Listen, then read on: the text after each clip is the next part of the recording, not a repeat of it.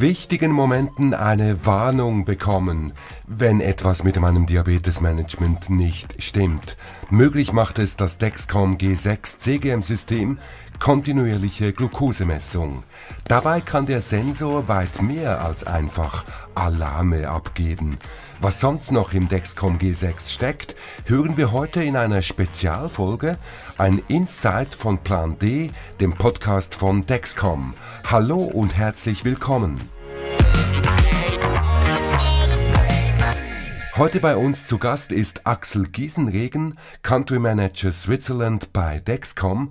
Axel Giesenregen, wie stelle ich beim Dexcom G6 denn jetzt Alarme ein? Oh yeah, das ist ein ganz weites Feld. Das Dexcom G6 verfügt nämlich über umfangreiche Einstellungsmöglichkeiten bei den Glukosemeldungen und das ist mehr als einen Podcast sogar wert, wenn man das alles im Detail besprechen möchte. Ähm, darum gehe ich jetzt einfach mal auf das Grundkonzept hier ein. Beim Start mit dem, mit dem G6 äh, stimmt das diabetologische Fachpersonal grundsätzlich die Einstellungen mit dem Anwender ab.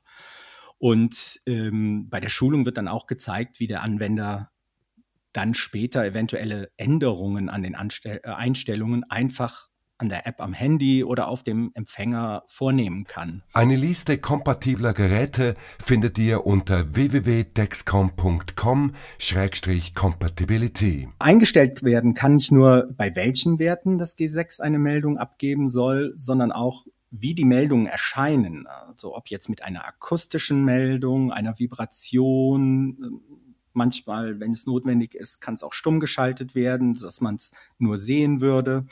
Ähm, und so kann man das dann je nach Umgebungsumständen entsprechend anpassen. Viele Möglichkeiten, je nach Situation in eurem Alltag, in der ihr seid, könnt ihr die Alarme so oder anders einstellen. Bei welchen Ereignissen werde ich denn überhaupt gewarnt? Welche Funktionen gibt es da beim Dexcom G6 CGM-System?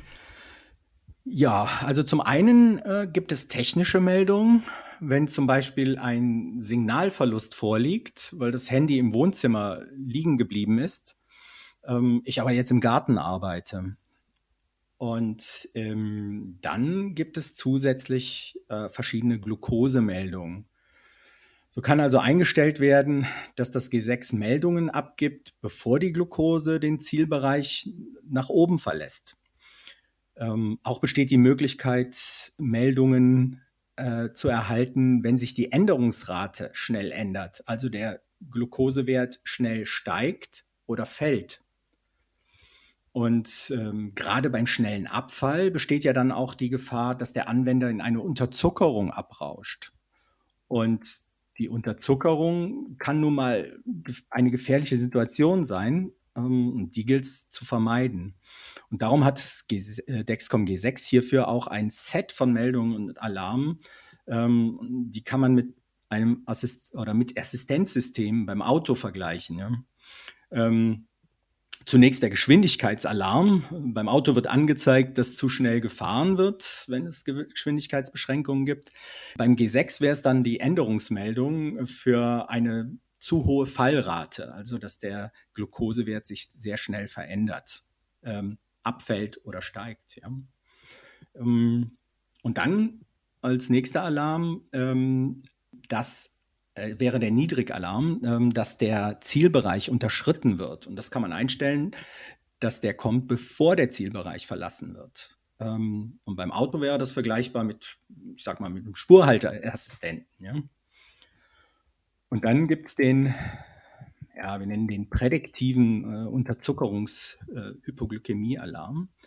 Äh, ähm, ein ähm, Hypophor-Alarm quasi. Ähm, bald niedrig heißt die Meldung, die dann angezeigt wird. Das G6 errechnet nämlich, wann eine gefährliche Unterzuckerungsgrenze, ähm, das sind äh, 3,1 äh, Millimol pro Liter ähm, oder 55 Milligramm pro Deziliter, also das Gesetz errechnet, wann diese Grenze bei dem aktuellen Trend, bei dem aktuellen Glukoseabfall erreicht wird und gibt dann einen Alarm 20 Minuten vorher ab. Das heißt, 20 Minuten bevor es gefährlich werden kann, kann der Anwender noch reagieren. Ähm, oder besser gesagt, hiermit kann man also agieren, bevor eine äh, Hypoglykämie passiert ist. Das hilft tatsächlich dabei, Hypoglykämien zu vermeiden. Ähm, agieren, bevor die Hypo eintritt. Und das kann eben auch dazu beitragen, ähm, dass auch weniger Hyporeaktionen ähm, auftreten oder vielleicht sogar gar keine. Und von denen gibt es ja wirklich sehr viele ähm, Störungen beim Sehen, beim Sprechen, das Zittern, Heißhunger und was da sonst noch dazu kommt. Ähm, das kann man eben auch damit vermeiden, dass äh, man aktiv wird, bevor eine Unterzuckerung auftritt. Ähm, je nachdem, wie stark die Glukosekonzentration abstürzt, ähm, also ich rede jetzt ausdrücklich vom Abstürzen, ähm, kann dieser bald niedrig Alarm bereits erfolgen, wenn man sich noch im Zielbereich befindet. Ja? Also eine herkömmliche Blutzuckermessung würde dann zeigen, äh, anzeigen, alles in Ordnung. Ähm, aber hier über den Trend und diese Meldung sieht man dann, dass es doch drastisch nach unten geht und bald ähm, eben man im hypoglykämischen Bereich wäre. Und äh, da gilt es auch schon im Normbereich ähm, äh, etwas zu unternehmen. Hm, wenn ich bei meinem vorherigen Beispiel mit dem Auto bleibe, dann wäre das hier der Annäherungsalarm. Also wenn man sich dem Vorderwagen annähert, beispielsweise im Stau, ähm, das wäre also hier dann auch dieser bald Niedrigalarm.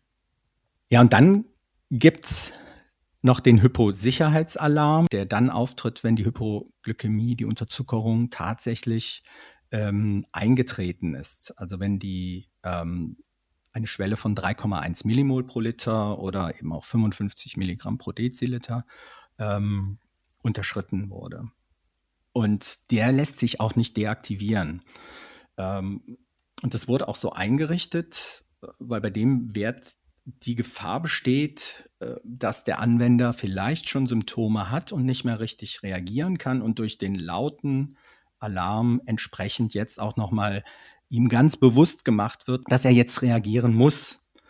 Äh, und äh, es gibt damit natürlich auch die Möglichkeit, den Daueralarm äh, zu erhalten, sollte jemand bewusstlos werden, dass man eben auch direkt darauf hingewiesen wird, wenn, wenn jemand äh, gefunden wird äh, mit in einer äh, Unterzuckerung, ähm, dann auch direkt sehen kann, ähm, was der Grund dafür ist.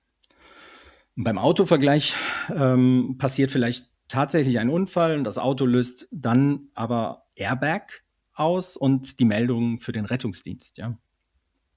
Ähm, und wie du siehst, ist das Meldungssystem zur Vermeidung von Unterzuckerung ähm, sehr umfangreich. Ähm, man kann agieren, bevor eine Unterzuckerung auftritt. Und das kann eben auch wie beim Auto dazu beitragen, dass weniger Hypos beim Auto weniger Unfälle passieren. Also frühzeitige Warnungen sollen helfen, dass die dringendste Warnung gar nie erscheinen oder ertönen soll. So kann man wirklich frühzeitig eine Hypo vermeiden. Was ist für dich, Axel Giesenregen, das Highlight dieser Funktionen? Ja, also für mich ist ganz klar der Hypovoralarm, also der bald Niedrigalarm. Die Warnung, bevor eine Unterzuckerung entsteht und damit die Möglichkeit, Hypos zu vermeiden anstatt, wie du gerade auch schon gesagt hast, dann äh, ähm, eben darauf reagieren zu müssen. Ähm, ich finde es aber insgesamt das ganze Konzert von Meldungen, was die einzustellen sind, ähm, ich komme wieder zum Vergleich mit meinem Auto, äh, zum, zum Auto zurück. Ähm, das, das Gute äh, ist daran, dass verschiedene Aspekte abgedeckt werden und das ganze Konzert dazu beiträgt, äh, dass der Patient ähm, weniger äh, Hypoglykämien äh, bekommen kann. Ein ganzes Konzert an Alarmen, da will man als Anwender natürlich selbst der Dirigent sein. Wie kann ich die Alarme nach meinen eigenen Wünschen einstellen? Das kann man eben äh, an, an, dem Empfänger und am äh, Mobiltelefon ähm, individuell einstellen. Natürlich auf einem kompatiblen Gerät. Für sich selber, für die äh, Situation, in der man sich gerade befindet. Ähm, es gibt akustische Signale. Auf dem Smartphone kann ich verschiedene Töne äh, auch ein auswählen. Ähm, und dann ähm, äh, gibt es die Möglichkeit, äh, auf Vibration zu stellen. Oder ähm, mit den akustischen Signalen eben auch eine Vibration noch zusätzlich zu erhalten. Ähm, je nach Umgebung kann ich aber auch nur ähm, eine Meldung auf dem Display erscheinen lassen. Ja. Sind diese Alarme individuell einstellbar und kann ich sie auch ausschalten? Beides kann ich mit Ja beantworten. Individuell einstellbar sind sie. Ähm, und das hatte ich ähm, ja auch schon mal erwähnt gehabt. Äh, dass eben in Abstimmung mit der, am besten in Abstimmung mit dem Diabetes-Fachpersonal äh, festgelegt wird, ähm, welche Alarme genutzt werden, ähm, welche für mich sinnvoll sind und in welcher Höhe sie auftreten sollen. Wir wissen ja auch, dass es unterschiedliche Zielbereiche äh, bei, bei verschiedenen Anwendern gibt ähm, und entsprechend sollten dann auch die Alarme eingesetzt werden. Ähm, und dazu gehört auch, dass die Alarme eben auch zugeschaltet oder abgeschaltet werden können, situationsabhängig oder eben, weil es für den Patienten, ähm, für den Menschen mit Diabetes eben auch nicht passt.